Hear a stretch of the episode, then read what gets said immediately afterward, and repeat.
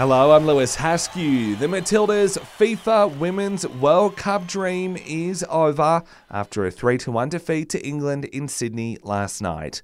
A spectacular strike from Sam Kerr levelled the score to 1 all in the second half, sending the Matildas faithful into a frenzy.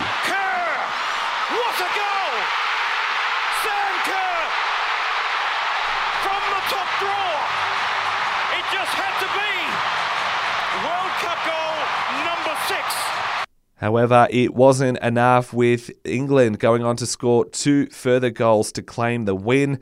The Aussie captain telling Channel 7 she shattered. Really disappointed, obviously. We just fell short. But yeah, really proud of the girls for this whole tournament. And I know it's hard to kind of say that now, but just disappointment and immense proud too.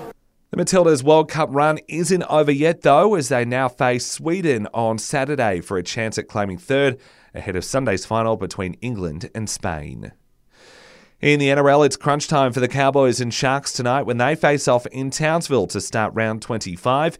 The Cowboys can move back into the top eight with a win this evening, while skipper Chad Townsend's looking forward to facing off for one last time against his former teammate Wade Graham. Yeah, it'll be an awesome occasion to get out there with him on the weekend for one final time, and yeah, I've got no doubt um, we'll look forward to having a bit of a chat after the game and just you know reminiscing on a few memories for sure.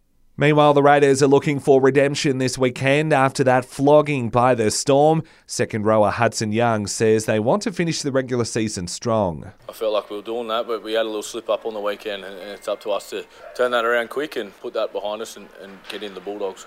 The Green Machine take on the Bulldogs on Sunday out at GIO Stadium after our women's team face Parramatta. A strong final quarter from Brazil has seen them roll Australia in their basketball World Cup warm up match overnight. The Boomers led by seven points at three quarter time, but were overwhelmed in the last to go down 90 to 86. The side, led by Canberra's own Patty Mills, will now meet with South Sudan tonight.